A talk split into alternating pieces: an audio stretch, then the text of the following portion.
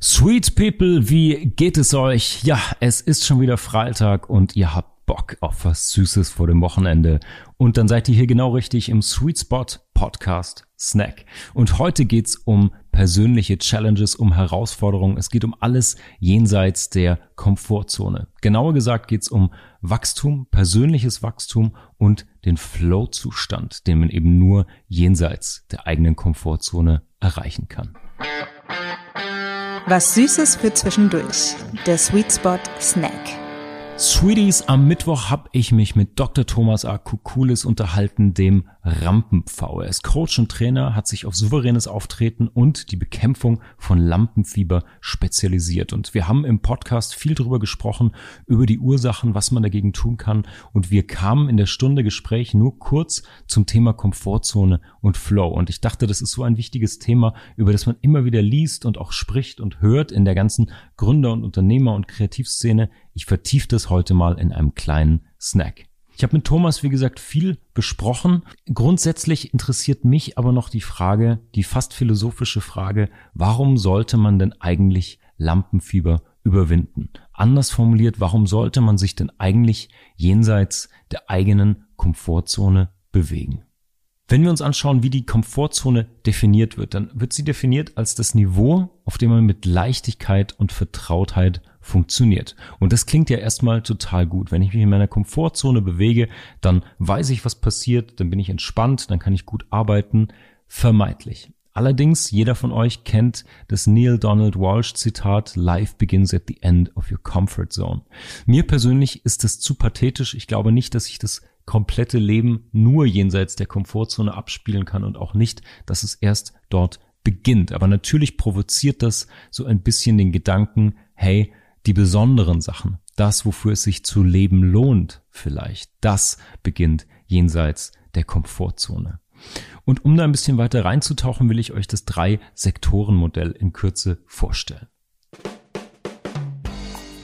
Die drei Sektoren sind drei Zonen, genauer gesagt. Die Komfortzone, die Wachstumszone und die Panikzone. Wie im Gespräch mit Thomas auch schon kurz erwähnt, vielleicht habt ihr schon mal im Zuge des Buches Schnelles, langsames Denken vom Psychologen Daniel Kahnemann über diese Komfortzone nachgedacht oder auch gehört. Ich weiß, dass dieses Buch sehr populär ist. Vielleicht kennt ihr es daher. Hatte ich mit Thomas kurz angerissen.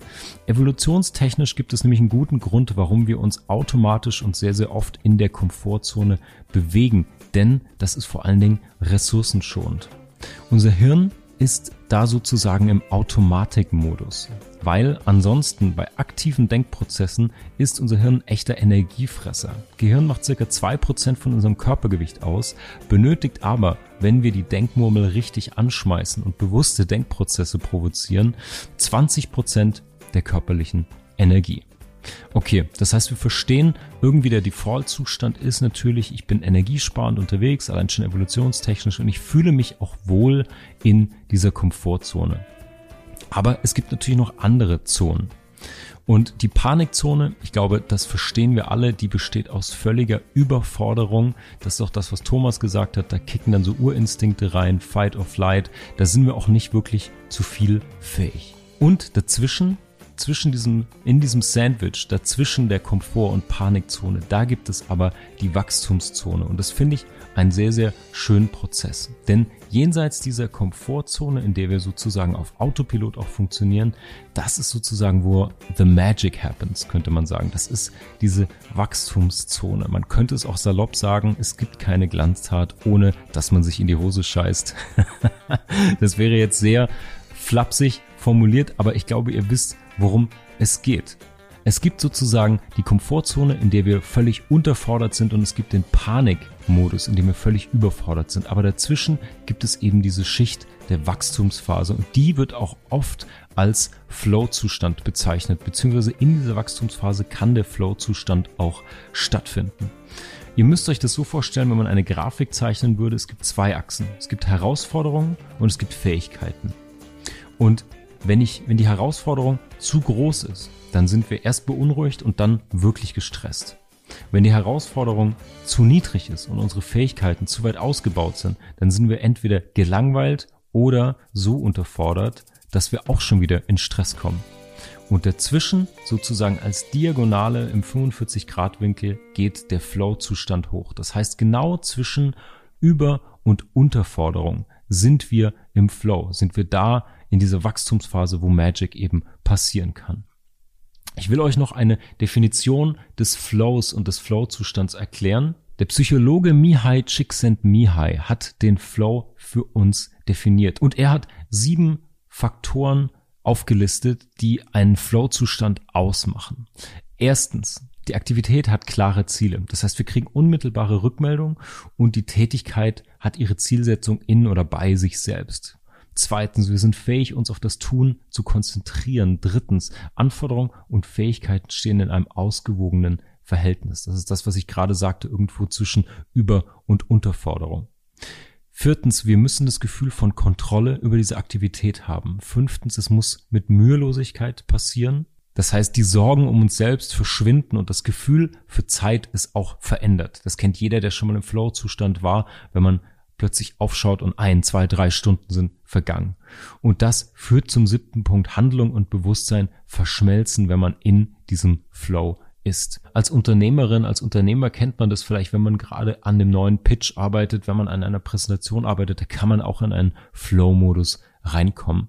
Für alle von euch, die das nicht kennen, ihr kennt das vielleicht von langen Autofahrten. Auch da entsteht so ein Automatismus, dass man in den Flow kommen kann, dass man die Zeit vergisst, die Gedanken abschweifen und man sich irgendwie fragt, hä, wo war ich denn die letzte Stunde, obwohl ich natürlich aktiv gefahren bin. Das ist der Flow-Zustand und das ist gleichzeitig die Wachstumsphase, die sich jenseits dieser Komfortzone findet. Und das hängt natürlich immer mit einem Schritt außerhalb, jenseits dieser Komfortzone zusammen. Und das hat mit Überwindung tatsächlich zu tun. Das ist ein Bereich, in dem man verletzlicher ist als sonst, wo man Fehler neu sortieren und einordnen muss und vor allen Dingen, wenn man sich dem stellt, auch mit Kritik umgehen können muss. Weil natürlich, sobald wir in der Wachstumsphase sind, kann es passieren, dass wir noch Fehler machen und aus diesen Fehlern lernen. Aber wir können super viel gewinnen. Das ist auch das, was ich mit Thomas angesprochen hatte. Wir können in dieser Wachstumsphase jenseits der Komfortzone mehr Kompetenz gewinnen, mehr Selbstwertgefühl gewinnen und vor allen Dingen mit unseren Glaubenssätzen, die auch ein großes Thema im Gespräch mit dem Rampenvor waren, diese Glaubenssätze verändern oder sogar neue schreiben. Sweet People, ich hoffe, das hat ein bisschen euch gereizt, mal jenseits eurer Komfortzone reinzuschauen. Irgendwo zwischen Über- und Unterforderung liegt ein großes Wachstumspotenzial, ein großes Potenzial für Neues, Spannendes und bestenfalls sogar auch den Flow. Flow und Wachstum sind nicht unbedingt das gleiche, aber sie finden sozusagen auf der gleichen Ebene statt und ich finde, das ist ein sehr, sehr guter Anreiz, sich mit dem Thema auseinanderzusetzen und es selbst mal auszuprobieren. Wenn ihr noch nicht im kreativen Flow seid oder ihr einfach mal Unterstützung bei kreativen Themen, Storytelling oder Medienprodukten braucht, dann schaut rein auf sweetspot-studio.com. Da findet ihr Beratungen, Workshops und Unterstützung. Ansonsten schön, dass ihr wieder reingehört habt und mit dabei wart. Lasst mir gerne eine positive Bewertung da, wenn euch diese Folge gefallen hat oder abonniert den Sweetspot Podcast, um in Zukunft keine Folge mehr zu verpassen. In diesem Sinne, Sweet People, ich wünsche euch ein angenehmes und süßes Wochenende, was hier und da auch mal jenseits der Komfortzone stattfindet. Wir hören uns am Mittwoch wieder. Bis dahin. Dieser Podcast wird produziert vom Sweet Spot Studio. Neue Episoden erscheinen jede Woche auf sweetspot-studio.com und überall, wo es Podcasts gibt.